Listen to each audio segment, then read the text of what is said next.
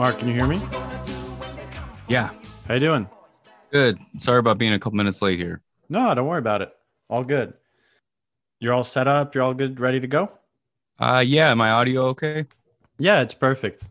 Uh, we're not, you know, we're not looking for like crazy audio here. This is pretty, pretty, pretty low budget underground for now. So. Okay. All right, man. Um, well, welcome. I guess I'm just, you know, let's just start. Um, I reached out to you because I thought it was super cool that you had this duality of comedy and crypto. A lot of people in the crypto community are, you know, very techie, very like in the middle of everything. And I figured, okay, you're probably going to be able to talk about crypto in an interesting way, in a way that is probably more relatable for people who are trying to find out about it. So that's why you're on. So welcome. I appreciate it. Thanks for having me on. Um, yeah, uh, I originally started my podcast with uh, just comedy centric in mind, just trying to be funny and uh, really failing at that for the most part. So we decided to bring actual comedians in that could do the job for us.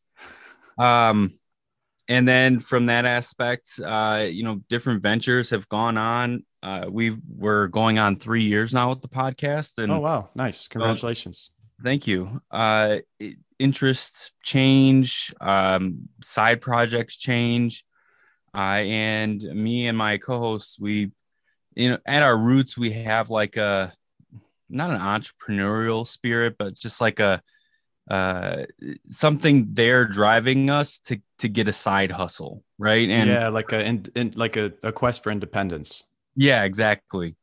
And um, I don't think that crypto itself is really a side hustle, like some famous people would say, you know, Elon Musk. But uh, uh, we we found an interest. I was interested way prior to uh, the actual podcast being something that was going to happen, um, you know, almost a decade ago when Bitcoin was, you know, just in its infancy. Uh, I started mining Bitcoin a little bit and destroyed one of my laptops. And then as we were talking more about this is uh, wait, just a, just a minute. This yeah. is, this is with your friend still? This is with my co-host. Yeah. What's what's his name, I guess, just so we can put a, a face oh, to the Scott. Name. His name's Scott, Scott, Scott Latham. Cool, cool. Yeah.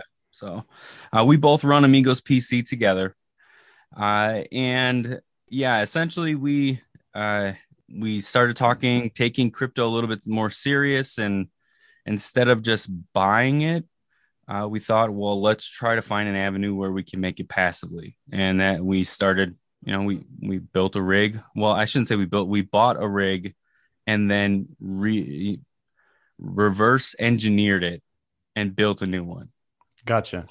Nice. How much? That's that's probably super expensive to buy a rig, right? Because you need all like the components, the G P U and everything. Yeah. So the rig essentially came with everything except for a power supply. Uh, and it, it wasn't cheap, that's for sure. Uh, but we did negotiate with the person because essentially the rig that we were buying were, it, it was a rig with four gigabyte cards on it, six of them. And just in today's market, four gigabyte cards, just it won't cut it. And, and that's virtual memory, not the actual memory on like a, a motherboard or something like that.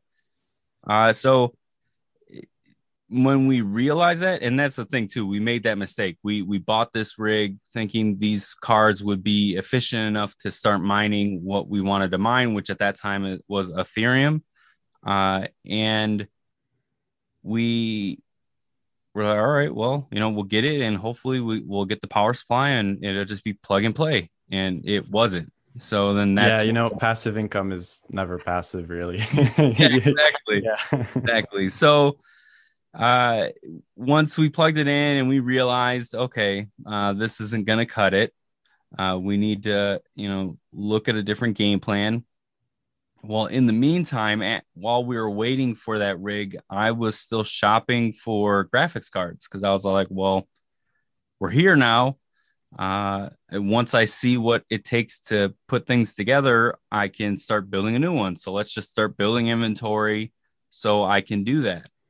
Uh, I got my hands on an eight, big, eight gigabyte graphics card. And once that took place, uh, and we realized, okay, these four gigabyte cards are not going to work it. I started swapping out the cards. So essentially disconnected all six of those once we got the rig, um, which uh, pretty soon here, we're actually going to show, we're going to have a video on our YouTube kind of just showing how we got the rig, what the rig initially looked like. And we're going to be putting more uh, content on our YouTube, just kind of going through the journey that I'm explaining right now. Uh, but yeah, with, with the rig itself, we had one card going at the one time that was eight gigabytes. And then we just started going from there.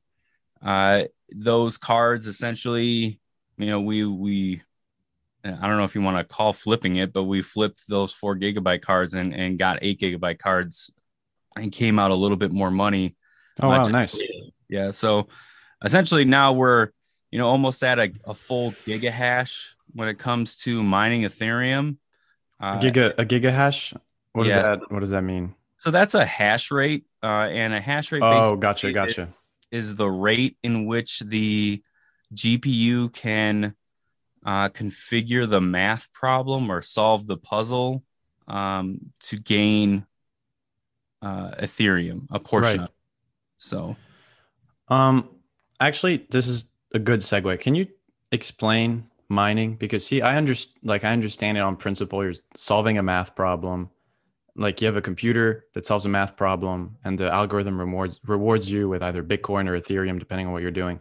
But yeah, that is so abstract to me. I don't understand.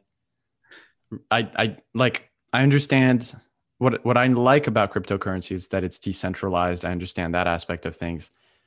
I'm more approaching it from the aspect of, you know, like a, a independence, you know, leaving the system sort of, like yeah. from that philosophy, but I'm not a big tech guy necessarily. So I don't really understand the more technical components of it.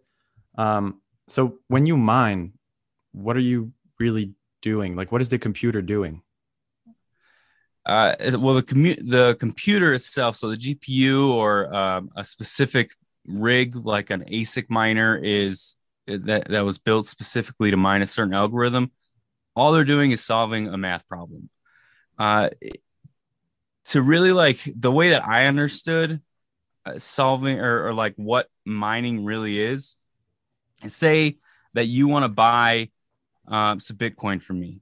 Okay. Mm-hmm. Uh, you know, we're two different people and uh, we want to send it from one avenue, avenue to another in, in, in monetary traditional um, dollar value, right? We would have to go to a bank and I'd have to either like write you a check and there's, there's somebody involved.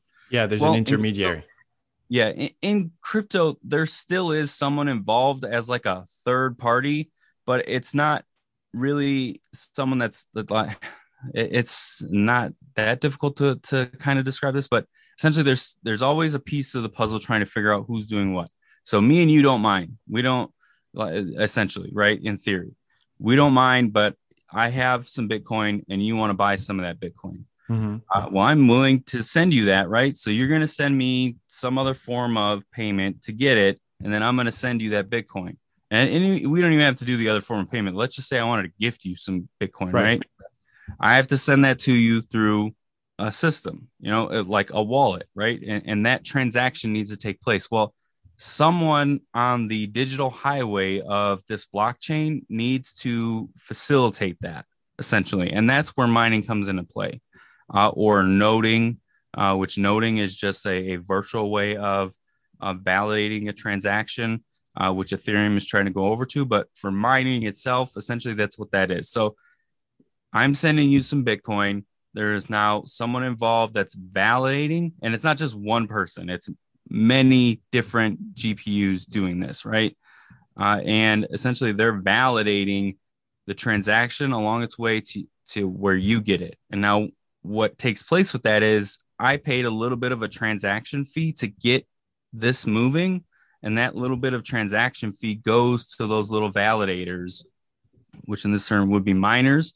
And essentially they're, they're getting paid to facilitate it to the end. That makes sense. And so where does the math problem come in? Because in my head, like I imagine, you know, the computer is solving like some kind of algebra equation, or it's like, I don't, I don't understand how that fits in. So the blockchain itself is building these blocks, and all of these math problems have to to essentially be put together. And these math problems are the transaction itself being validated, saying, you know, one plus one uh, or one plus two. Like, essentially what they're doing is, you know, it, especially if you're you're sending it from A to B to C to D to E to F, right? Well, because in some cases that happens, especially when you're going globally. So, like if you're sending it over long distances, for example, yeah, there's so it has to go through multiple points.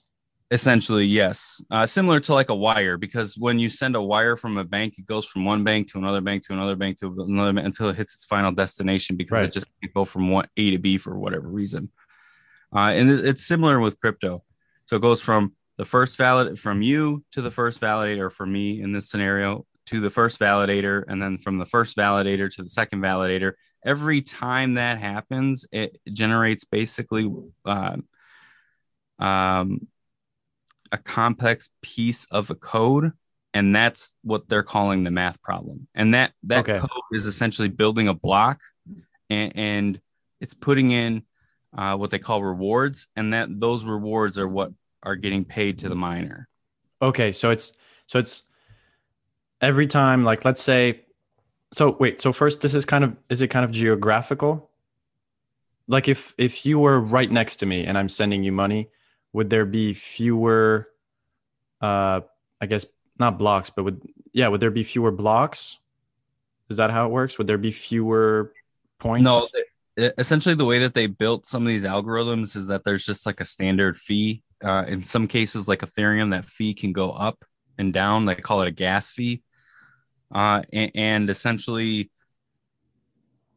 that's all dictated by the market. If there's a lot of uh, if there's a lot of volume, the gas fee is going to be pretty high, and it doesn't matter if I'm sitting right next to you and trying to send this.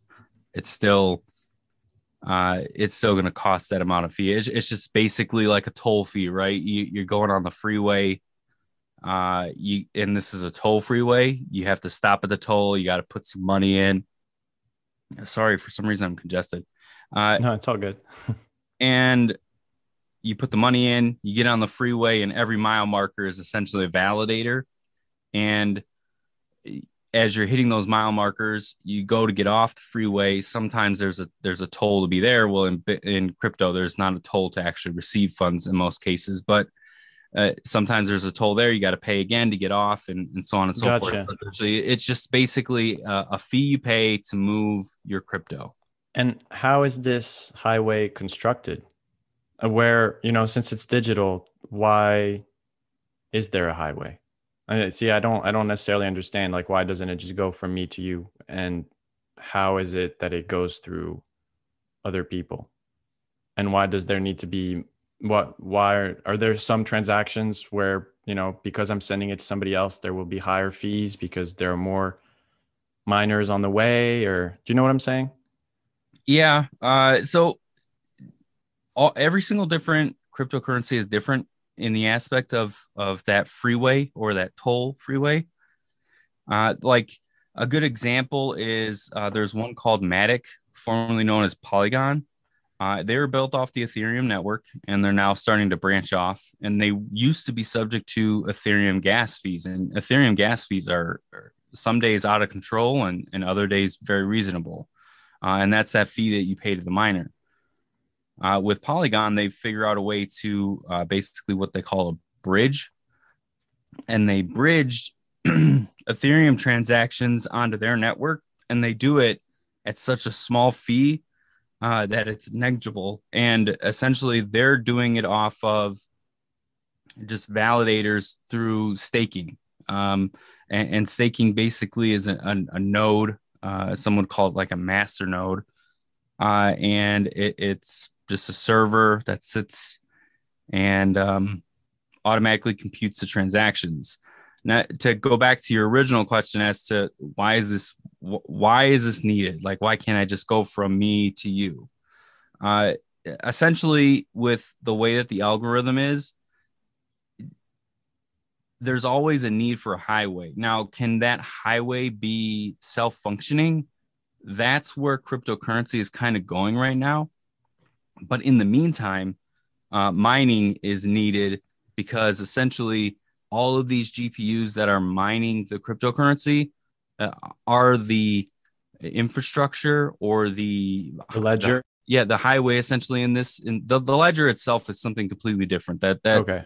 it, it's not different per se as to the uh, entire picture of, of cryptocurrency or blockchain, but essentially mining is making the ledger, and the ledger is its own validation source of what's happening on the blockchain.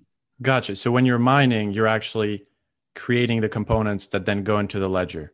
Yeah. So essentially the ledger is, a, is, is just basically a spreadsheet of all the blocks that were mined.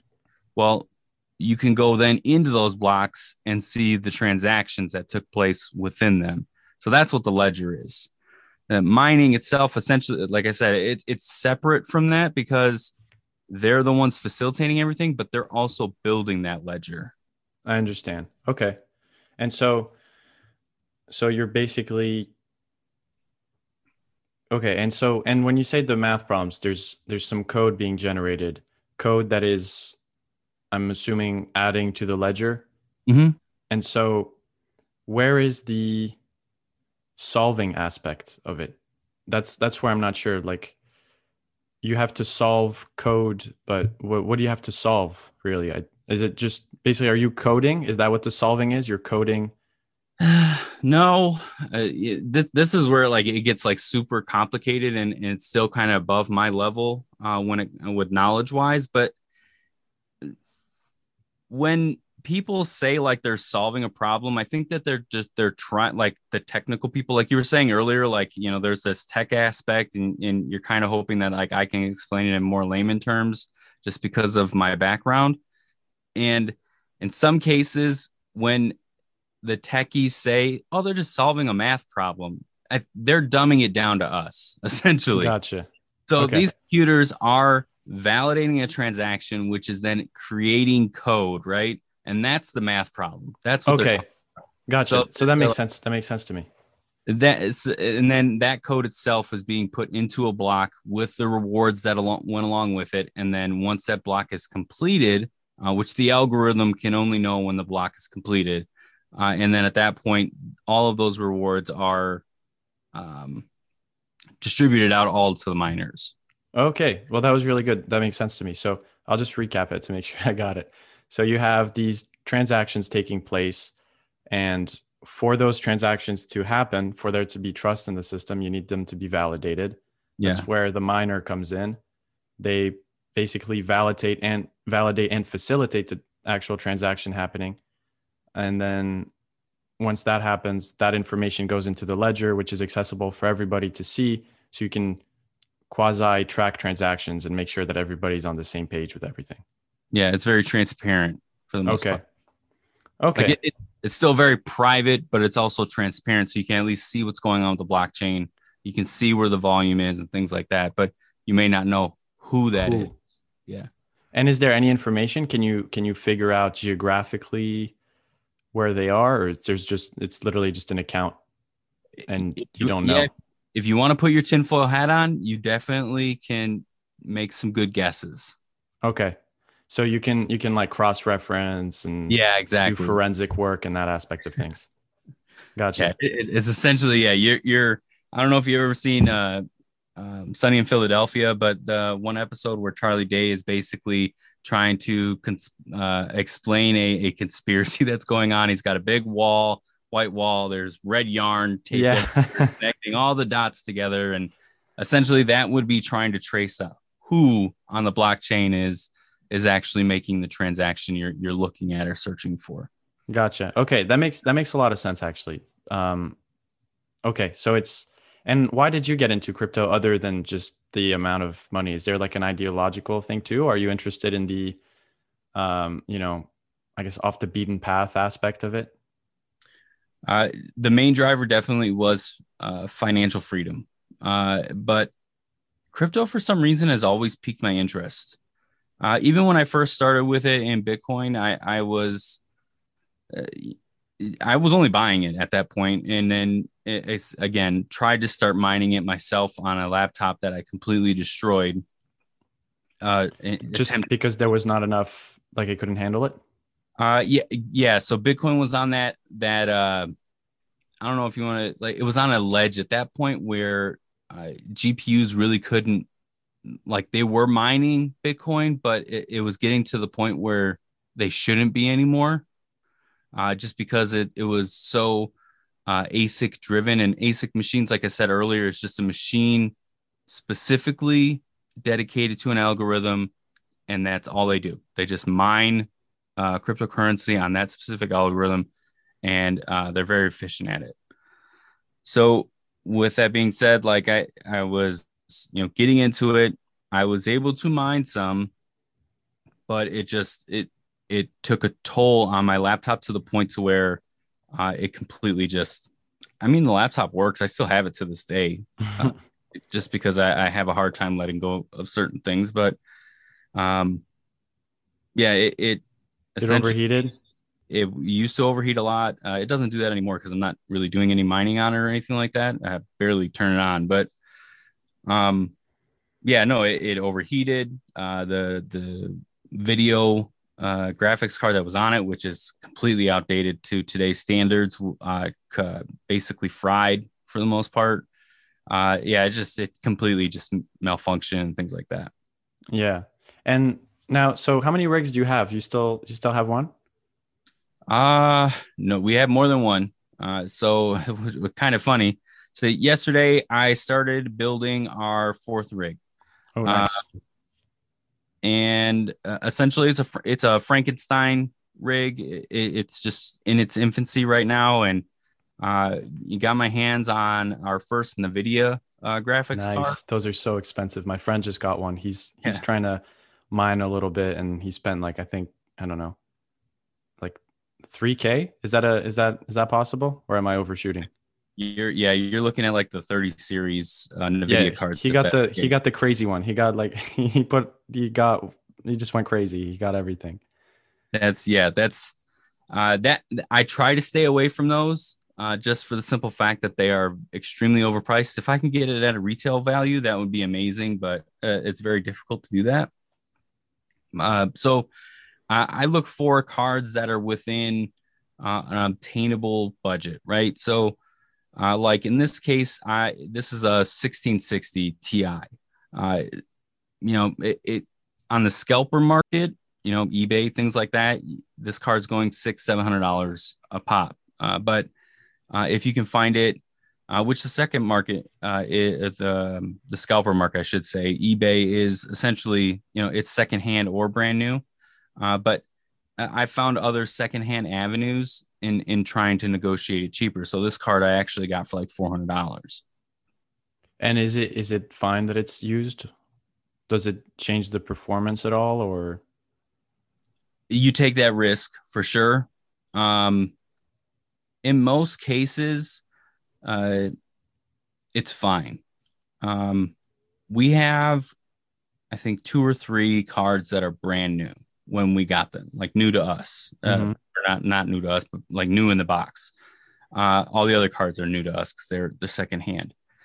Uh, performance wise, I haven't seen a difference, to be honest with you, between our new in the box and and our used. But the thing is, is that I, I'm kind of, when I'm negotiating a price with these people uh, that I'm buying a secondhand graphics card from, I'm also kind of vetting them. Like, okay, what's going on with the card? Have you ever mined with it? You know, what, what, what, essentially trying to figure out, well, where was their performance level? Because if it's just a gamer, and, and a lot of the cards that we have, we bought from gamers, we, we have bought another card, or, you know, a couple cards from uh, dedicated miners. Uh, they're just, you know, upgrading or moving to something else. Uh, but if it's just a gamer and they haven't done any modifications to settings, the card wasn't used basically. Like yeah. it, the, the, the performance of the card never saw its potential.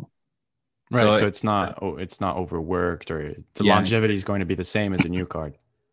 Exactly. And and I found with, and now Nvidia is a little bit new territory, and I'm kind of working out the bugs, especially with this new rig, but did you use uh, A M D before? Yeah. Uh, we are heavily A M D uh, when it comes to our cards.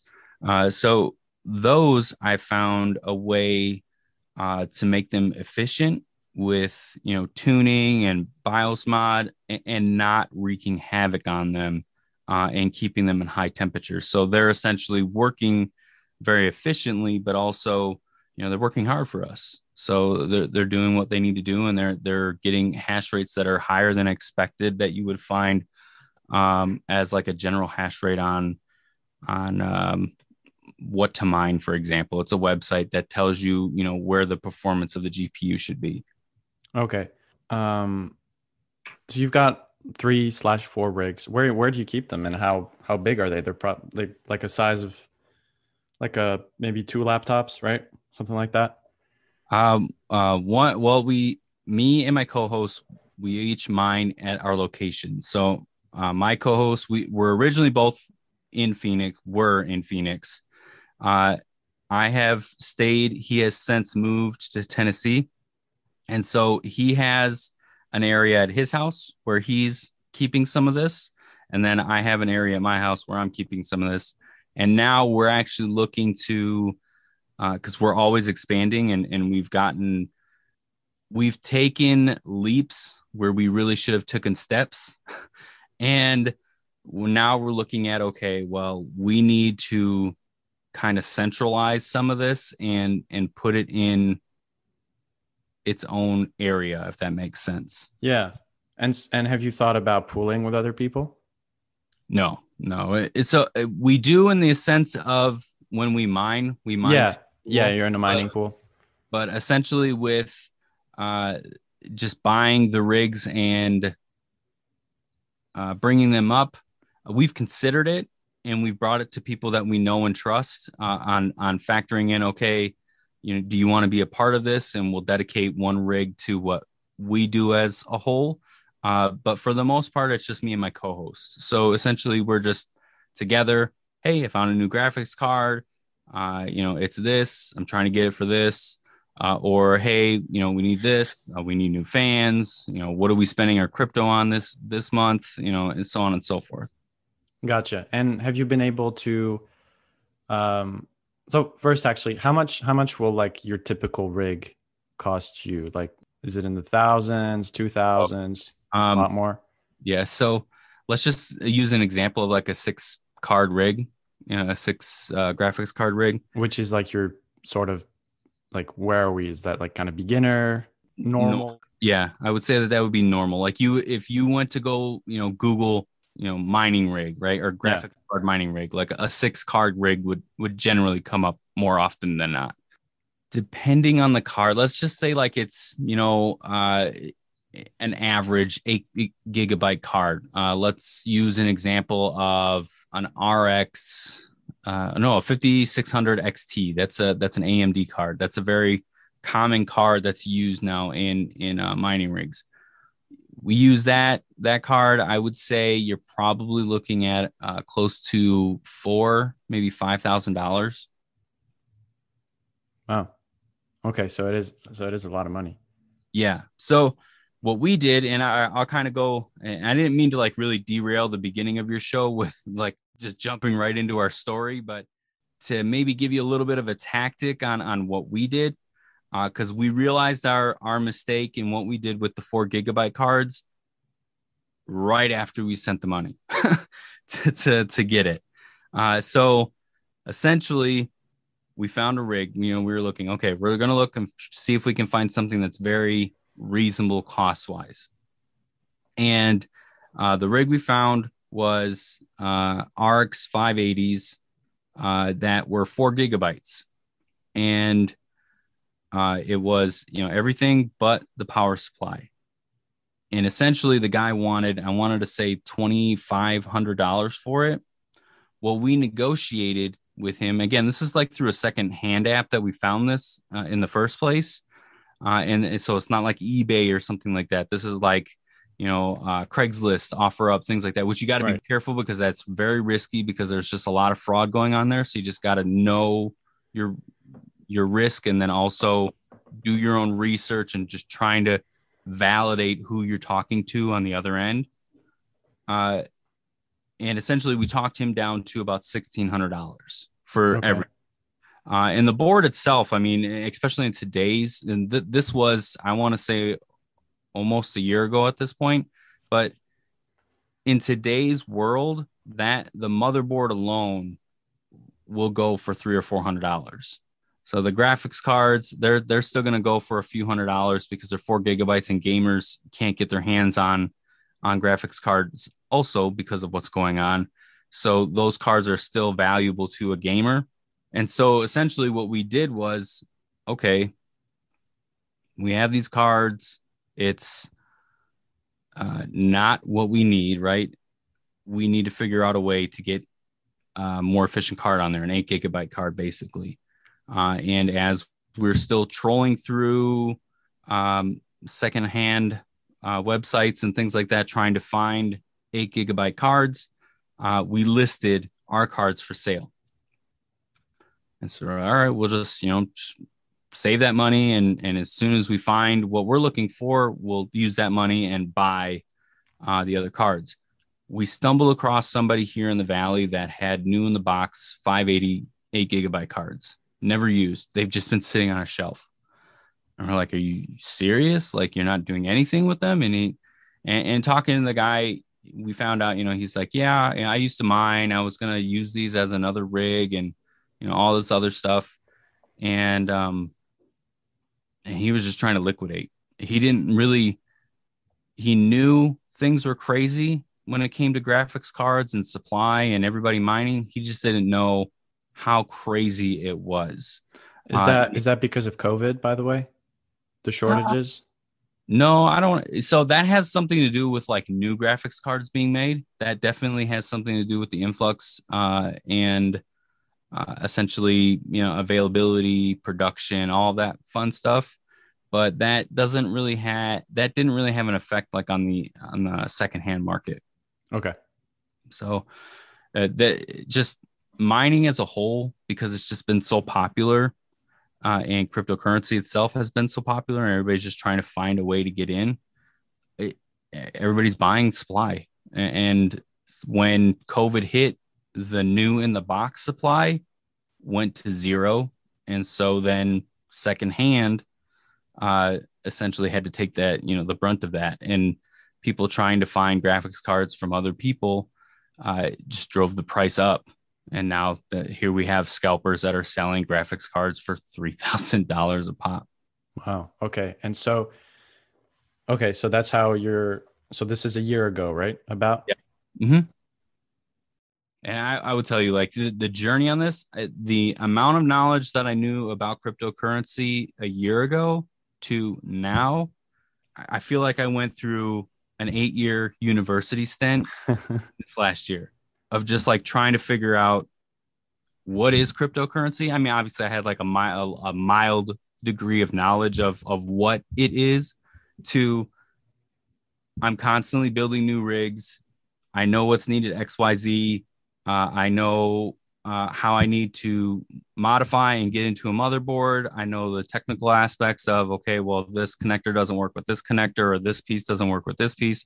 It's just, there's just so much and like light years of, of things that go from when I started to now that it's like, okay, uh, I have a really good grasp of, of understanding uh, what everything is needed uh, when it comes to cryptocurrency and getting something going uh, or looking into a new project and figuring out, is this project a rug pull or is this project something that might enhance some of the future capabilities? And that's where my um, my learning process right now is, because I'm really trying to dive into some new projects that are coming to the market. Um, you mean like N F Ts and all that stuff?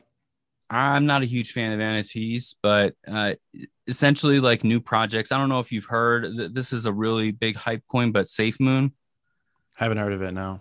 Oh, so SafeMoon is basically a... Um, a coin that auto generates uh, more liquidity for you.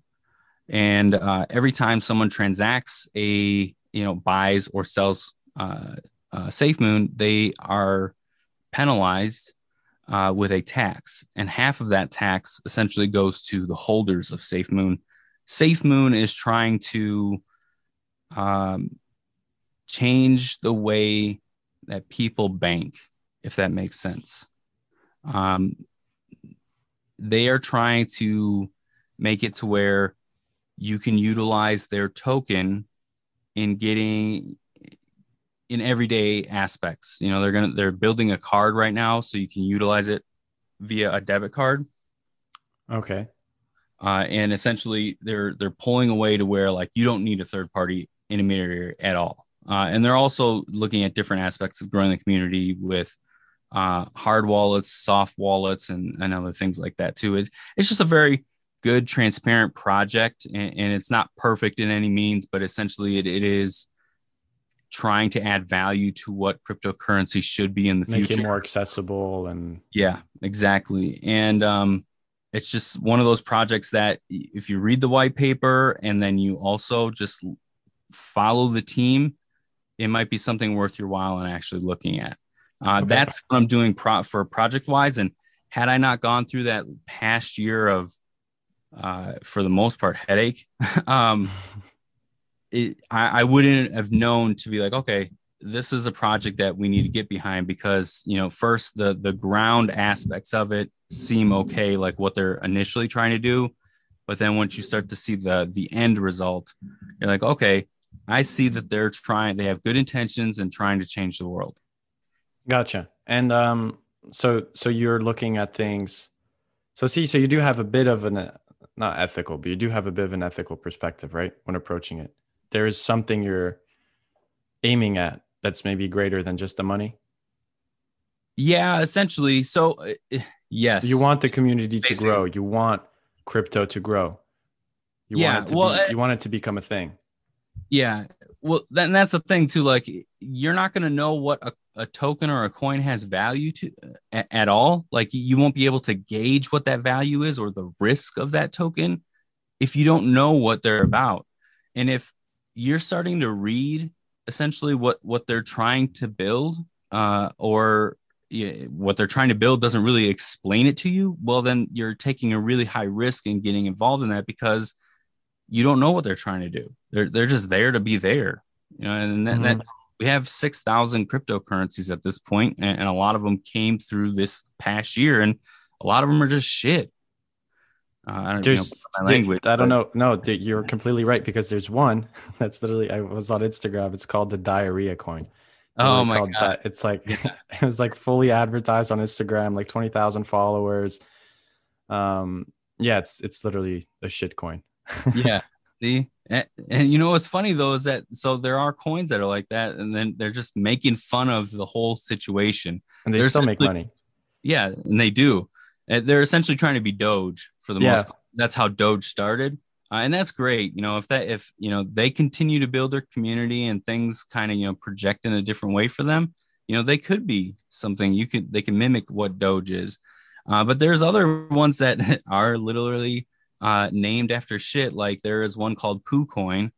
Uh, they've built a reputable, reputable brand uh, with a, uh, a DEX, a, a decentralized exchange uh, that shows you what values uh, are at for these smaller tokens on the Binance chain.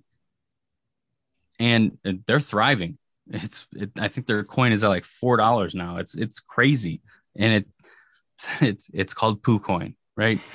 My, I got I got my father-in-law involved in cryptocurrency along this journey, and, and essentially he started to track uh, some of the the tokens that he's putting funds or allocating funds to, and he does it through Poocoin. So anytime uh, he can't take it seriously, yeah, exactly. He, no, that and that's that, that's what I'm getting at is so he you know he's mentioning he brings that up, and then. You know, my kids are laughing. They're like, oh, he's talking about poop. You know, he's, you guys got the poop coin. You got the poop coin. Like, it's just a, a big running joke now in my in my household. It's it's hilarious. I mean, it it's funny. Like a lot of things. I feel like in the past, maybe five years, memes were something that had a very like standard usage. It was something you saw on the internet as a joke. It was like a political cartoon. Yep. And now they're entering mainstream. Like they're becoming. You know, monetizable. It's like uh, I don't know if you know this. I, I found out, you know how Tesla has the Model three, uh, E, the S, and the Y? Yeah. Or no, there's, what is it? S, E, X. Sorry, just the three, the E, the X, and the Y. There we go. And the whole point is that you can spell sexy. Yeah. Yes. So yeah, yeah. It's just like every, like, that would be unthinkable. I don't know, twenty years ago, that a reputable car company has, you know, that kind of, um, would you call it, like, um, imagination to make, yeah, to make things. Yeah. You know, what's funny about that? It's Elon Musk, obviously. At the end of the right. day, it's brand. It, he, he intentionally did this, but, and I think that's one of the things uh, that's driving him to be in favor of Dogecoin, is because Dogecoin had that same philosophy spirit. when it was created. Yeah, spirit when it was created. So it, it it shows how even you could be the most brilliant man on the planet, you're still a pervert, and and you're doing something something that, you know, funny out of something that's very serious. Because I mean, you're an auto manufacturer, right? And you're That's a very serious thing, and he, his goal is to change the world, right? And he's now adding this these symbols in, and if you're not really doing the research, no one's going to know. But yeah, no, I, I know, found that randomly. Yeah, if you know, you know, and then it's funny, you know? Yeah, and and no, that, sure. You know, that was him. That was all him. He, he yeah, so it's it's just funny that, that, you know, the most brilliant minds in the world can also – be relatable, because, you know, he's just uh, uh you know, a, a regular dude that's a pervert and and putting that out there. Yeah, not to, not to say that, you know, Elon Musk himself really is a pervert, but no, but I know what you mean, like like the like like the middle school version. Yeah, exactly. You know, no, I like that. I like that a lot about him. I think um everything is so serious, and it's almost like there's a fight back. We've been getting serious about everything, everything. You know? Yeah, and then like this like meme culture is fighting back with like with GameStop and everything. And the fight itself is actually serious. It's based on real values, but the way the fight, the language of the fight has completely changed. And yeah. It's all about like making fun and and being more human in a way, you know, fighting this like very like machine, you know, perfect world with this just like throwing memes at it. Funny you bring that up, because uh the last guest we just had on, we haven't dropped this episode yet, but it's a radio host from Las Vegas, and uh we were talking about cancel culture a lot in, oh, in that yeah. episode, and, and essentially what you're describing is it's the fight against cancel cancel culture. Like, it's like we can't be ourselves anymore, especially on social media, uh because, you know, one bad thing that's said, and then all of a sudden you have the peanut gallery trying to get famous off of, especially if you you have a decent following, like, you know, Elon Musk and, and other people like that. Uh, they're trying to take you down, and they're trying to be the ones that, like, hey, I was the one that took uh, Mark from the Amigos down, uh, so he couldn't do anything anymore. Yeah, uh, that's terrible. I know. And it, what's funny is, is the same individual, right? It would be posting some of these awful memes that we see that we also find kind of funny at times. So yeah, it, yeah. it's, it's, it's completely like, hypocritical. Exactly. It's the, it, the, the fight, the battle that's going on. I think it's really among ourselves, essentially. Like it, yeah. you know, posting this out there to be humorous, and what I said was a joke. And then there are people who aren't taking the joke, but in reality, they are taking the joke, but they found out that they can then, you know, use that to their advantage and take it and take advantage of you, particularly in, and getting you canceled and then making their notoriety. I think we're like, when you look at it, we're in the middle of like a cold war, but a cold civil war. Yeah. You know? Yeah. And it, it's very strange. Like the whole COVID thing has definitely made that more visible. Um, the cancel culture, the, there's just like, there's the, the GameStop thing, the G M E, like there's, there's definitely two world visions that are yeah. opposing each other in everything. Everything. Like, no, you're crazy. Not wrong. It's crazy. And it, it's hard to know who stands on what, because you could have somebody who's like very establishment on one thing, and then very, um, you know, anti-establishment on something else. And then like some of the seemingly really anti-establishment movements are completely co-opted by the yeah. establishment. Like the, you know, like, you know, like, uh, like the whole racial and environmental stuff, like it seems like very like counter establishment, but it's like completely co-opted by the establishment for its own benefit. And then you've got the cancel culture, and it's like, it's hard to figure out who's establishment and who's not, you know? Right. And it's also and, trying to, it's, it's very difficult to figure out who the good guy is in all yeah. of it, because you may be following the good guy, and then all of a sudden that good guy, they, they, they learned a new aspect of themselves because money got involved, or, mm-hmm. or a political thing got involved. Blackmail. Yeah, something. And then at that point, they're they're an individual that's completely different, or an organization that's completely different from what the original vision was. And, and then you're like, well, I'm not following the bad guy. Like, oh, sh- like, wh- what do I do here? Yeah. And what's funny is everybody thinks they're in the minority. Like everybody thinks that they are currently revolutionizing against the established order, even if they have completely opposite views. Like everybody else thinks the other person's the establishment. Yeah, exactly. You know? Yeah. Like if you're, if you're getting canceled, it's because you're the white establishment person, but if, but like from their perspective, but you as the canceled person are like, what? That's like the establishment canceling me out and my opinions. So it's like, you know, it's this really weird dynamic where everybody's kind of shutting each other down. And I actually think, I mean, this is like, you know, entering like, uh, you know, conspiracy theory territory, but I think there's a, there's there's a reason, right? Because we're all like fighting and infighting against each other. And meantime, like if if you look at the bigger trends, I think there's one big trend, and that's just like government and corporations keep getting bigger. No matter what, yeah. no matter what we're fighting about internally, like you got less power now than you had five years ago. That that's a pretty consistent trend. Yeah, no, so it's a distraction, that's for sure. Yeah. So we always have to, you know, and unfortunately, people as a whole, like it, all together bunched, are very stupid. And, yeah. and I, I don't mean that isn't and as like a derogatory, or I do mean that as a derogatory, but I mean it as like, you know, I'm not saying that you're stupid. I'm just saying as a collective, like we are not very smart. Yeah. And there are very smart individuals within that collective, and that, and that, and that it just, there's not enough essentially to really see the end game, right? And, and not a lot of people even want to see the end game. They yeah, just that's a big part of it. Like even yeah. they just they don't want to know, because then it's it's a little scary to think. Yeah, in exactly. Terms but like you, that. But at the same time, someone can't be like that. And and this kind of goes back to and connecting to cryptocurrency too. It, oh, because absolutely. Cryptocurrency is trying to riff apart from centralization. And what is centralization? Centralization is the government, right? Centralization is the big banks. Uh, it's a third party involved that shouldn't be involved, essentially.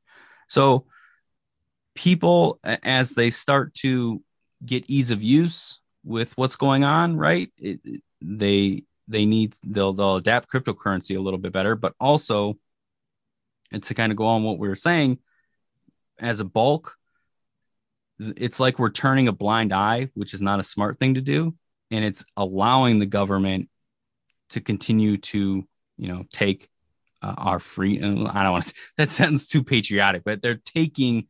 No, I get you. I get, I get what you're saying. I, right? I agree with you. Kind of go with the, the conversation.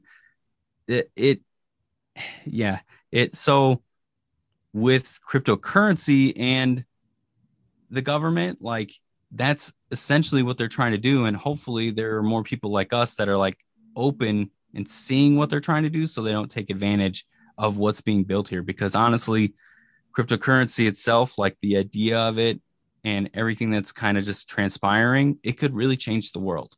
Yeah, I, I know. And I think that's why like big banks are scared. And I was wondering, do you know, you know, there's a lot of people who are saying there's currently like lately with all that's been going on in Bitcoin, and I don't know if Ethereum's as affected, that there's market manipulation. And is that true from your perspective? Do you have an opinion on, is there kind of a fight back from, because like in the past, I don't know, I would say in the past year, all of a sudden the institutionals got in, and they got in on the hype, and then the price now is dropping. Well, it's like kind of being weird and super volatile, which is normal for a cryptocurrency, but there's, there's definitely a peak interest. There's definitely now it's, it's not niche anymore. I mean, everybody knows about cryptocurrency. So the war yeah. is now kind of happening now. You know, we're in the middle of the struggle. It's, it's the it's little official. Guy the establishment. Yeah. And, and so if, do you think there is market manipulation going on, or have you seen anything that was, or heard anything that kind of indicated that, that the fight is progressing in some way? Uh, with a fight, I, honestly, I think a lot of people don't know that there is the fight. And I think that's really the problem. Hmm. Um, to answer the basic question, though, uh, it, do you think that there's market manipulation? I think it with cryptocurrency, yes, uh, definitely. It is very apparent. It is like in your face uh, market manipulation. Uh, anytime that Elon Musk says anything, the market swings in one way or another. So that right there is market manipulation. It, it, any hype coin that's built off of hype itself is market manipulation. Yeah. If you're trying to boost a coin or a token on your social and all of a sudden you went viral, that's market manipulation. Like there, it is so blatant in cryptocurrency. It, it is just, yeah, it, it's just hard to comprehend one. And then also at the same time, it's just, for traditional someone that does stock market and they're, you know, subject to the S E C, uh, it, it it's frustrating for uh, stock investors, which happen to be, you know, the big banks. So then they are like, ah, talking crap essentially about cryptocurrency, and which in itself is also affecting the market. Yes, exactly. It, just recently, I would say less than a week ago, Chase came out and said, Uh, you know, we we we were right about this, and you know, this is what we thought are gonna, is going to happen, and now everything is pointing to a direction. We're heading to a bear market in the cryptocurrency world. Yeah, and do you, where where does Elon stand? Is he like, where where is he's he's hard to figure out. Yeah, he is. I yeah. can't I can't figure out which side. You know, we're talking about this like. There's like these two movements. Sort of one is like part of the counterculture, like hey, government, you know, fuck off. Um, uh, independent, I guess people who desire in- independence, and then people who think they want independence, but all they talk about is collective situ- like solutions to their problems. So where does he stand? I can't figure out. Is he institutional? Is he like a shill? Is he like pretending to be a meme guy, but really he's, you know, just kind of the same as everybody else? Or you know, is he, he really driving yeah. change? He's really new, unique. Uh, obviously, I'm not Elon Musk, so I, I don't know, you know, exactly, but mm-hmm. I can give my opinion as yeah, to yeah. kind of what I see, you know, from looking from the outside. Um, I really like Elon Musk. Mm-hmm. Um, I don't think that he is like one hundred percent establishment. Um, he's like a, a happy medium. Uh, he's not very. He's, like, he's a good mix. Yeah. Uh, I don't even know. I don't know if I really even say like a good mix either. I, a happy medium probably is more a progressive way to say it, because he still is establishment, and he has to be, unfortunately, because he's built these billion dollar companies, right. uh, and he can't do that without the collective being behind him. Uh, another thing is, you know, he he kind of is for the little guy on on an outer perspective, because he's. You know, he's pumping Doge. He doesn't have to do that, but he does it because his kid likes Doge. And I'm sure his kid's fucking off the charts when it comes to to being brilliant, uh, if he's anything like Elon. Yeah, so, they're yeah, I've heard that they're all the kids are brilliant and autistic. Like actually though. Well, diagnosed, I'm, you know, yeah. autistic. But one of them's like, you know, like, I don't know, like five or six already playing the piano, like really yeah. well. The other one's, you know, like one of those like super genius, but autistic kids. Well, that's the thing with autism. Like it, it, it deflates a value in one aspect of your life, or what we call or consider yeah. norm, but it, it then it inflates a muscle. It's an imbalance, right? Yeah. So, I mean, the way that Elon it, with his Asperger's is essentially, you know, he, he may not function well in certain aspects of his life, in which we don't really know, or maybe he's made it apparent and I just haven't done enough research on what's going on with that. But other aspects, he's a billionaire for a reason. Like he's yeah. Yeah. He's, he's absolutely crazy. About, yeah. He's talking about people with about aerodynamics and getting, you know, putting feet onto Mars. And he's essentially backing it up with all of the knowledge that he, he has I, I can only imagine sitting in a room with this guy for a day, right? And exhausting. I bet it has to be exhausting. Has to be. And I'm sure a part of it is him like speed reading books or something. Like it, it just, it's I, I it, another level that I know I'll never get to that point. But yeah, and I wouldn't want to. He said something really interesting. He said uh, it was in this interview, I guess, in front of a lot of college students, and somebody asked him, "Oh, how can I be, you know, like you, or like what, it, you know, what is it like to be you with like these big eyes of, you know, like Elon? That's who everybody wants to be, right? I mean, a billionaire. He's this. He's rich. He's got hot girlfriends. He's got, you know, whatever." Yeah. And then he looked, and you know how Elon is. He's like very serious all the time. And, and well, no, but you know what I mean. In his in his communication, he can be very like thoughtful and. Um, you know, and he, he looked at the person and he said, "I don't know that you would want to be me." And that was like, whoa, you know, he, and then he backed it up. He said, I'm, I'm not sure that, you know, that it is like the happiest of existences. And I'm not sure it's like that great. So we, like, we, we, we do that a lot. We idealize really one very small specific part of a person. And then yeah. you don't see all the crap that comes with it. Like, the guy, you know, doesn't sleep. He's probably stressed out all the time. He can't turn off his brain and just relax with his friends. Like he's always thinking, thinking, you know, yeah. So it's like, yeah, it's, it's, he's definitely a very interesting person. I would love to get to talk to him one day. That would be awesome. Well, that, I mean, that's the hopes and dreams of podcasting, right? Is yeah. that you, you meet the people that are, you're interested in a lot. That's like the, the background with our, uh, or not our background, but kind of like what we base everything off of with, you know, getting people onto our show uh, is uh, our show is about our favorite people in, you know, comedy, cinema, and crypto. And, th- and that can always change who's our favorite, you know, at a get, right. any given time. But essentially it drives to people that we find fascinating. And then we're sharing that with everybody else. And it's, you know, getting Elon Musk on, on the pod, you know, ours, yours, anybody's, that would be, gold. You know, next level, essentially, yeah. It, and not not that you're trying to reach, you know, famedom from podcasting, because that's very difficult to do and it's very rare. But it's, uh, yeah, it would just be something like getting the access. Wow, yeah, yeah, it. it I, I got to ask my questions my way, um, and I actually got to know this person uh, a little bit more intimately than, you know, what I see on T V. You know, yeah. what I, you know, what I hear or see in the news. That's the dream. That's, that's me too. Like, that's why I'm doing it, because um, it's a great pretext to get to speak to people that otherwise you wouldn't like really reach out to them. You know, you wouldn't reach out to a random person and just have a, I mean, you could, but you know what I mean? It like gives you yeah. this legitimacy, and, and you can also build up, because now if you can say, well, I interviewed this person, then somebody can be like, okay, well, all right, maybe you can interview me too. And I don't know. I think it's fun. I just, I'm doing it for fun. Um, yeah. Which, which is, you know, yeah. key. If you have the right objective, you'll succeed at it. Like if it's a passion, it's going to work, right? If you're doing it for the wrong reasons, money, well, it's going to be hard. yeah. Yeah. It's, it is, it is, there's aspects of it that are a pain in the ass, like yeah. figuring out all the tech. Like I, I think two weeks ago I was, or two, three weeks ago, I was doing an episode, and I learned from the guy that was across from me that I was holding the microphone. Like, like my microphone was wrong. This is a side address microphone. Oh, and okay. Apparently I was treating it like a, you know, cause it, it looks You're like a right into the mic.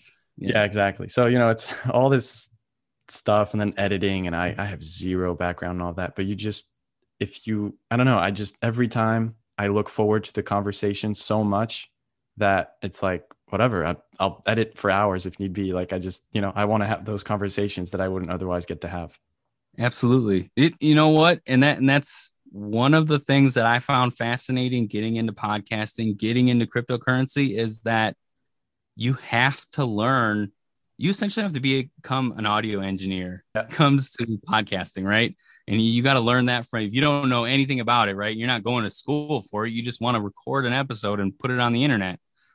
But it's just, it's more than that. So especially if you want to, you want to make this, you know, a legitimate thing, so you can get, you know, Elon Musk on your podcast one day, essentially you have to learn, okay, well, I need, you know, this mic to make this work, and I need this to, you know, all this equipment, and does it even jive together? And that cryptocurrency and, and mining crypto is the same way, because there are cards that don't work with motherboards and motherboards that don't work with cards, and um, certain other aspects of, uh, you know, this card isn't good for mining, you know, Bitcoin, or this card isn't good for mining Doge, or, you know, there's a whole bunch of other different aspects in, in trying to figure out what works with what. And it's very similar in a way of getting started podcasting. Yeah. You don't know what works with what. I was talking to my dad, he's an entrepreneur, and I told him, because I've, I've worked with him a little bit, so I, I know what it's like. And I, you know, I guess I'm doing this, which is entrepreneurial. And I told him, I think entrepreneurship is the opposite of school. In school, you're given this. So I'm in college right now. That's why it's my frame of reference. It's mm-hmm. you're, you're told, okay, read page, you know, eight through sixteen. And then, you know, from experience, you have to highlight the words, and then, you know, you take your notes, then you go to lecture and everybody tells you what to do. Then you take a practice exam.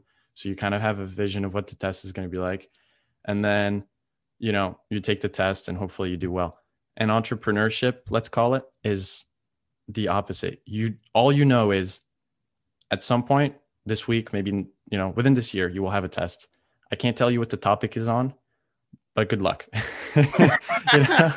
And it's just like, okay, all right, let's, and then you just start studying shit and start thinking, okay, yeah, maybe it's going to be about this. And then you you open this Pandora's box, and now you have to make this work. And then, and then just like new information all the time. And, and then the test is actually the preparation, you know? And then, yeah, but it, it's, it's kind of fun if, if you view it as this, like, if you don't view it as a thing where you need to get a score, like at school, where like it needs to be perfect, but rather you view it as this crazy like thing happening to you that you're trying to manage and yeah. have succeed in the long term, then it's really exciting. And it feels so empowering to, to be like, makes you feel alive. You know, you're not just like checking the boxes.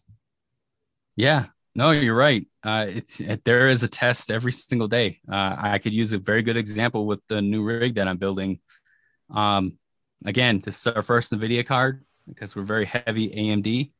And uh, certain connectors don't work on the NVIDIA card that work on the A M D cards. So I had to learn that the hard way. And about twenty minutes before we got on, I figured it out. Oh, nice. I, I, slew of uh, of connectors when it comes to uh, connecting a graphics card. So, but yeah, every day is a test, and you know, you, you got to figure out your way to, to pass that test every, when it comes to figuring all this stuff out. But yeah, essentially last night, I'm very frustrated. Couldn't get there. You know, I put everything together like I normally would, and nothing was working. I actually thought I bricked the card, uh, which I've done on uh, a few of our cards at this point. Um, it's very savable, salvageable if you know what you're doing. Uh, but that's another uh, test. Once you brick a card, uh, do you know how to unbrick it? What, and, is, what does brick mean? It's so essentially it's like frozen. The card doesn't function. It's a paperweight uh, for the most part. So uh, you've you've done something to the card to where it does not function whatsoever. Mm-hmm. Uh, and the layman term, you know, you bricked it, because essentially a graphics card kind of looks like a brick. It's shaped like a brick in, oh, in some gotcha. aspects. That so that's, that's funny. Know, actually, I like that. You just made it. You made it a brick. Um, okay. So, but there's ways to unbrick cards. Well, like I said, I've I've done is it coding, or do you like? Is it physical, mechanical? Uh, like you have to me- mechanical for sure, because uh, essentially oh, shit, you yeah. have to run programs uh, to remove uh, what they call the BIOS on it, mm-hmm. uh, on the card, and you have to put on a BIOS uh, back onto the card. Uh, and each card does this in their own way. Uh, so having to figure that out is also fun, because uh, every card does something different. Is there like an S D, like an S D that you have to put in an S D card into the no. card or something like? No, you you can. So there there's two ways, right? To to unbrick a card. Uh, well, obviously not right, but you're asking the question. But there are two ways that you can do it. One would be flashing it back to the card, which involves your computer uh, or operation operating system that helps you flash back to the card. Uh, another one would be um, what I call a hard flash. And essentially it's a tool that has a U S B on one end that you put into your computer, and then you have to take apart the back plate of your graphics card. In most cases, it's the back plate. Sometimes it's a little deeper, and you have to connect this little, um, it almost looks like a bag chip clip, and you connect it right onto the actual um, memory uh, chip to the, to the card, which is difficult in itself because the chip is very thin. You can't even barely, barely grasp it.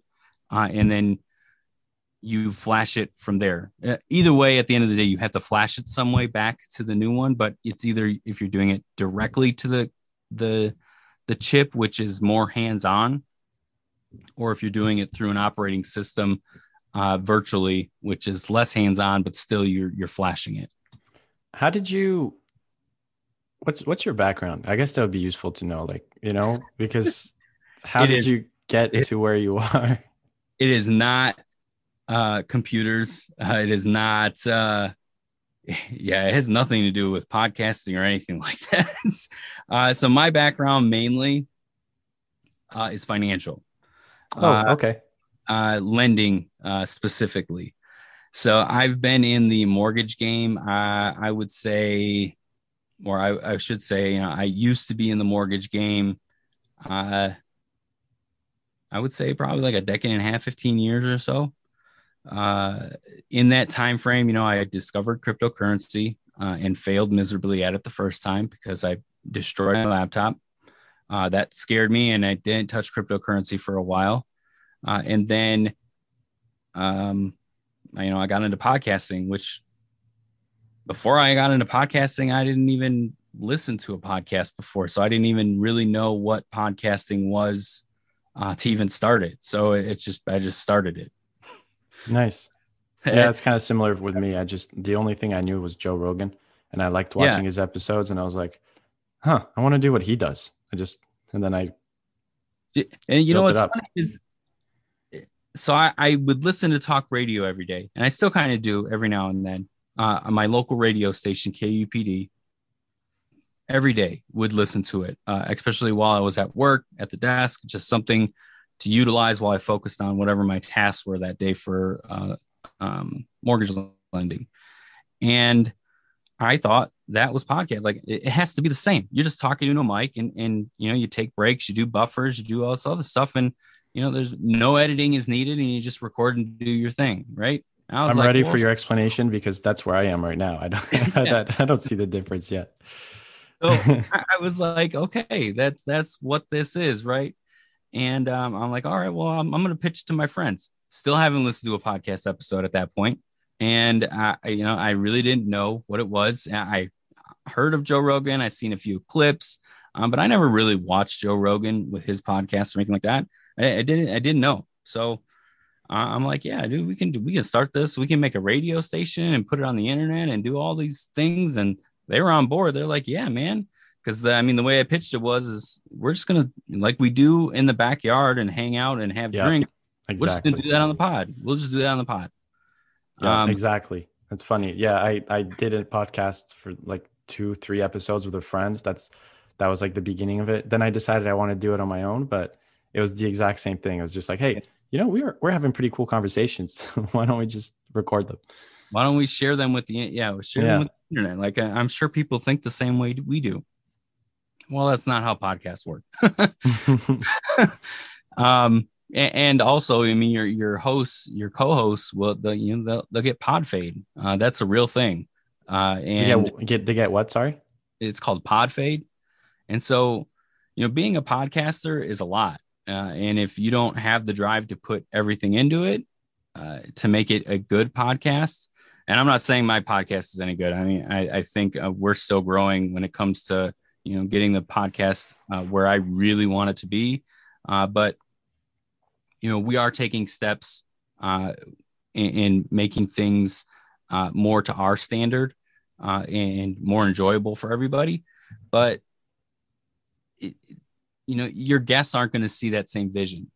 Some will, some won't. Like when we started out, we started out with three people and we lost one of our co-hosts because of pod fade. You know, he, he just he couldn't mix it with his life and what was going on. And, and he wasn't seeing the value of the pod uh, because it wasn't bringing in a monetary uh, value to him. So that in itself, he was doing it for the wrong reason. He was thinking right. that it would be a business and he would get paid at some point. And in you can get paid in podcasting. You can get paid very well in podcasting. Uh, we we are seeing that firsthand, but it it's uh it it takes a while. Like it's not an overnight thing. You're just not viral. You're just not you know a success. It's just not something that's a reality. Yeah, that goes back to sort of what we were saying with Elon Musk, where you really focus in on one aspect of things. I think there's so many, you know. people who go viral and like yeah. overnight that it seems like it's everybody. But when you, you know, divide that numerator by the amount of people in the world that are working hard, then you realize, oh shit, okay, I, I shouldn't, like, I will not even look at those kinds of ideas anymore of like, oh, this, this, this could be viral or this could be, you know, this great new business idea that could go. I don't, I don't look at ideas like this anymore. I think you're definitely going to be much more successful if you pick something you like that you can handle through like the downs. And if yeah. you find, okay, what do I like to do that I'm able to do or would at least kind of want to do, even if it sucked completely? And then is this viable? Like would at least, you know, a few people find it interesting? And then if so, then you, you put all your energy into it until it becomes something, because yeah. if you just like look for the one hit wonder, it's like, you know, it's, the odds have, of that being it. Yeah, you have a better chance of just winning the lottery. Uh, and that's yeah. built in itself. So, it, it, yeah, it, it uh, one of my mentors in podcasting uh, said something uh, that's kind of been, that has stuck with me for a while uh, at this point is, um, you know, it's very easy to make a podcast. Uh, it, it, it is, uh, but it is very difficult to make a good podcast. Uh, and, you know, everybody's definition of a good podcast, that that's very subjective. But the underlining of that is if you want this to really succeed, you, you got to work at it. And it's not it's not just, you know, I'm just going to put an episode out there and it's going to be, you know, listened by millions. No, one, we're not famous. So that's not a reality. Um, the way that you are going to get famous and, and trying to Uh, build this to where you can achieve that is through this podcast. And it's going to be interviewing people uh, regularly, you know, or just ha- not even interviewing, just having them on, on your show. Right. Uh, and, and uh, engaging in a conversation with them that seems uh, projectable to, to a lot of other people. And, and that itself will then make you famous and, and will bring the millions of listens eventually. Yeah, no, I know. And, and, that's why I just, for me, the goal is just to talk to interesting people and learn. I'm doing this almost like just fully selfishly. Like I just want to learn from other people. I think I, I have the gift of being able to speak to people on a wide variety of things. Yeah. And, uh, and I figured, okay, so I just, I want to have access to more people and just meet people in this field. I like interviewed a guy who, uh, Uh, who does physics, you know, who's like a, a physics researcher at Stanford. Like those are conversations I would never have otherwise. Like nobody would be like, oh, sure, I'll sp- spend two hours with you talking about physics. Like, no. So it's just, that's why I'm doing it. I just want to learn. And then if, if I learn something that can be helpful to someone, that's great. Yeah. If not, whatever. No, I mean, that's a good perspective on how to look at it. Cause uh, honestly, knowledge is key. And I mean, our show is kind of very similar in that aspect is, you know, we don't have the people on that, that we have on uh, just to, you know, shoot the shit with. I mean, that's one of the goals of the show, but we learn a lot of different stuff, whether that's valuable knowledge or not valuable knowledge is, you know, is subjective. Yeah. Yeah. Yeah. It's, it, it, that's out uh, for judgment still. But uh, like we recently had a guest on and we have this running skit.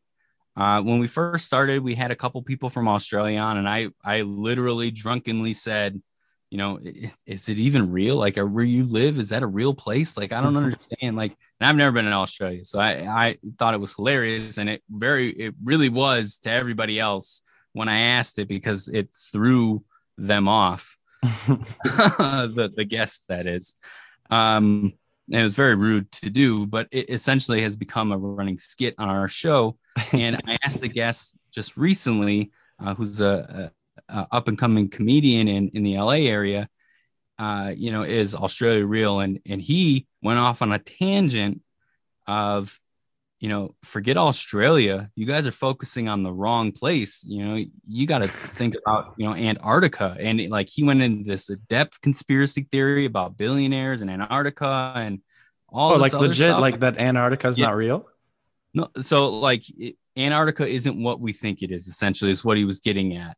And uh, Antarctica, there is a place where there is not snow, like it's not just all snow in areas, and it's almost like a, a billionaire's pedophile island. I don't know if you want that, oh. on, but no, I don't. I, I, whatever you say is good. Don't worry about it. I, I had. Uh, I, I. I. Don't worry. You're good. But yeah, so he and then he's he went into that, like he, kind of explaining it just like how I did, and then he said why, you know, and and what what made it be that. And we're like, this is this is new to us, like we never heard of this conspiracy theory. And me and my co-hosts, we love experience, uh, conspiracy theories, because it's just it, it gets you thinking, like, yeah, this doesn't sound real, but it's plausible, right? Yeah, and that's what's exciting about it. That's what pisses me off today. It's that it's like, you don't I don't want people to agree with me or think like me or think like other people. That's not the goal. But can yeah. we acknowledge the amount of plausible? It's like with, oh my God, with COVID, like a, when a year ago, people were saying it came out of a lab, like, okay, let's say it didn't, but it is pretty, pretty fucking plausible. Like the, it, yeah. It, and now it's finally coming out. And it's like, it's crazy that that story was shut down, like censored on Twitter. There's like legitimate people who were banned from Twitter for saying it came out of a lab a year ago. And now it's like, they can't even hold the story in anymore. And it's like, just had people said, hey, I don't know, probably not. That seems a little crazy, but can we just, yeah, maybe it's plausible. That's all we yeah. need. There's just, but like people do not want plausible. They want black or white. And just right. like, and, and it's, and that's why we live in this dumb world, because we dumb everything down into black and white. And that way we can navigate and, you know, go have fun and not have to be adults. And that, I, that pisses me off. That's why we like conspiracies, though, is it's not black and white. It's never black and white. And yeah.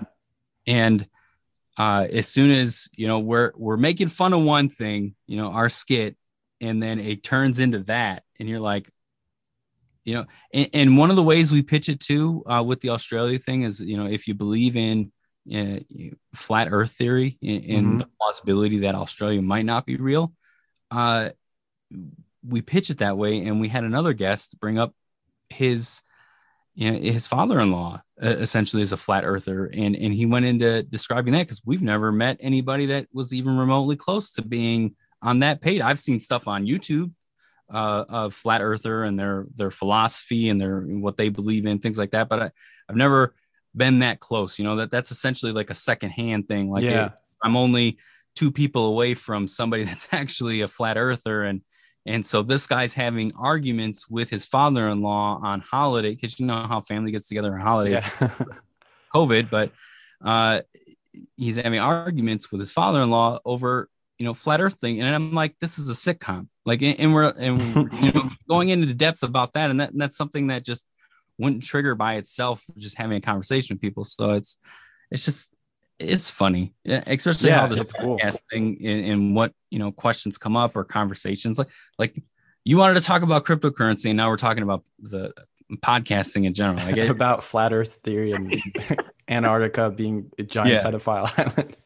Uh, no, but it's like, you, you know, you know, what's the thing? I, I don't think people who believe in conspiracy theories, even like the crazy ones yeah. are, are necessarily dumb. Like I could, I'm, I don't believe in flat earth theory, but I guess, you know, if I, like I would be willing to have a conversation with a flat earther and be like, okay, so, you know, like show me like what, what is the thinking behind yeah, what you're saying, and then evaluate it based on the thinking. And then, but like, I just don't see why we have to shut the person down. Like, what if they're right? Also, it, it's just so arrogant. Like we don't, I, I wouldn't say we're smarter than people who lived, you know, when at the times when we did think Earth was flat. They just had less information than we do theoretically, right? Because it's not like I could prove to you that the earth is round. I wouldn't know how to do that. I have to rely on somebody else. So the moment you start relying on somebody else, then of course there's the potential for that being used like to manipulate you, you know? So, so it's not like if you have to rely on somebody else, you can't fully trust them. So unless like I could mathematically prove the earth was round myself, which I can't, I haven't studied enough to do that, then of course there's the possibility that it's not. And I'm willing to hear it because maybe somebody will make a fair point, you know? Yeah. Well, I, and that's, so you're, you're open to the dialect of, of figuring it out, or the yeah. dialect to it. So it's, it's just one of those things that, like, when I was younger, I, I was very arrogant uh, in the way of, you know, I, I hated to be wrong. Uh, and now, you know, going through my journey of, of podcasting and, and just, you know, growing to be an adult more or less. Uh, and I don't even know if I would really even say that, but um, yeah, it's, every day is different, right? You know, um, uh, every day is a new journey. Uh, essentially, now I, I, I preface it like I could be wrong with this. Yeah, this is the way I look at it. This is how I'm perceiving it, and and like what we've talked about today with cryptocurrency and and even podcasting, this is how I'm perceiving it. Now, is that right? I, I don't know. Uh, is it wrong? It prob. Uh, it's the way that I'm looking at it and the way that yeah. I'm understanding it, and it makes sense for me. And, and and could someone benefit from that? Sure, because maybe I'm explaining it to them to where it clicks for them. Uh, yeah, hopefully. Maybe I don't know. No, no, I agree. And then and then that that like what you're saying of you might be wrong. There's. Only there's a dark side to that. And that's like the nihilistic perspective on stuff, you know, where like, oh, therefore nothing is true. And I think yeah. something I like, I talk a lot about with my friends is like the fact that it's black and white to us, because it is, it is like to us, it is gray. Doesn't mean that it actually is gray, right? Like there is yeah. an objective truth. Antarctica either is, or is not a secret pedophile island. Like there is, there is an answer. Like, you know what I yeah. mean? Yeah. But But the fact that it is gray does not mean that there is no answer. So I think I think people a lot of times are like, well, I don't know personally, therefore, you know, like, but you there is an answer too. So it's like this weird dynamic where you have to stay humble, but also yeah. there is an answer that's worth exploring. And so it's like, where where do you go from there? And you don't want to go into complete like, oh, it doesn't matter anyway either. Yeah. Well, and that's the thing too, uh, especially with cryptocurrency, be, just because it's so monetary, right? You know, you're dealing with people's money at this point, and people get outraged when they lose it. Mm-hmm. uh, so you know, you preface, I'm not a financial advisor. You need to do your own research, but this is how I'm looking at it and perceiving it. And so if you perceive it that same way, cool. If you see what I see, but in a different aspect to explain it differently, you should do it. Yeah. I think it's sad we have to preface everything. Like, it's a very American thing, just because yeah. of, like, the, you know, getting sued all the time. I think it's weird. Like, you should be, you should know I, to look out for your own self. You shouldn't have somebody constantly remind you, like, oh, you know, think for yourself. Like, yeah, yeah no shit. I know, right? Well, it, you know, I do it, and I've learned Uh, to do this because of YouTube, unfortunately. Yeah. Uh, you know, not that we've gotten sued or anything like that, but YouTube will take your shit down immediately uh, if you're out there giving financial advice and you are not a financial advisor, which I don't know how YouTube knows that, but it gets flagged and then it, it sits. Has that happened to you? Yeah, it has already. Oh um, my God. Yeah. Um, yeah. And, and it's just, you're like, okay, well, I got to fix the episode because uh, oh, yeah, that's you, super you annoying. Insert something or take something out. And mm. it, it, it can be, um, it can be frustrating. And that's another part of, you know, of um, podcasting, you know, where are you putting your sources? Because podcasting, similar to cryptocurrency, is in the wild, wild west right now and not regulated by, you know, like the F E C uh, or F what uh, F C C. What? Yeah, the F C C. And um, it, since they're not regulating, like you can say and do whatever you want on podcasting. Well, YouTube is regulated by them, so you can't do that. And if you want to put your show on YouTube, you need then to make you gotta, sure you're compliant with their terms and, uh, and you know, that, that box you check that you never read. Yeah. Yeah, that's a good way to put it. All right, man. Um, listen, it's been about like two hours and two, no, an hour and a half, which is like a good, you know, a good yeah. length for the show. Um, dude, thanks so much for coming. I really appreciate it. Um, do you, do you want to share a link or some resources so people can go and kind of follow what you're doing and, and all of that stuff? Uh, you can always check us out on all the social medias, including YouTube, uh, at Amigos P C. Um, you can find all the links to all of that on amigos p c dot net. Uh, and yeah, we're now starting to really document our journey. So if you want to keep an eye on that, you know, click the little subscribe button on the YouTube, because a lot of the cryptocurrency journey is going to be visually on there, uh, even That's though cool. we'll be talking on it uh, on the podcast. And we do have people at least once a month Uh, on our podcast talking specifically cryptocurrency, if that's your your jive. Uh, otherwise, we have, you know, comedians left and right. Uh, we have people uh, in the um, in the movies and T Vs, film and T V, essentially. Uh, we've notably had on Kevin L. Johnson from Ozarks, uh, Jesse Camacho from Lock and Key. Uh, we are now uh, going to be having. Uh, sorry, give me. Just one second. I can tell you our next guest is, I just messed all that up. I should have had that in writing. Sorry, dude. No, it's cool. Go, just go ahead. Tell us, tell us who it is. You're building, you're building up anticipation. They're gonna, I know, they're right? Be listening like, oh my God, who is it? Who is it going to be? uh, we have Rachel Redleaf from Why Women Kill uh, coming on the episode today. So nice. Uh, that'll be out in the next couple weeks. Uh, something to look forward to. Um, yeah, it, it just hit us up from there. All right, man. Well, dude, thanks so much. This has been awesome conversation. You're a great guest, by the way. It was nice to talk Thank about, you know, everything and how it relates or doesn't relate. So thanks so much for coming on. Thanks for having me, man.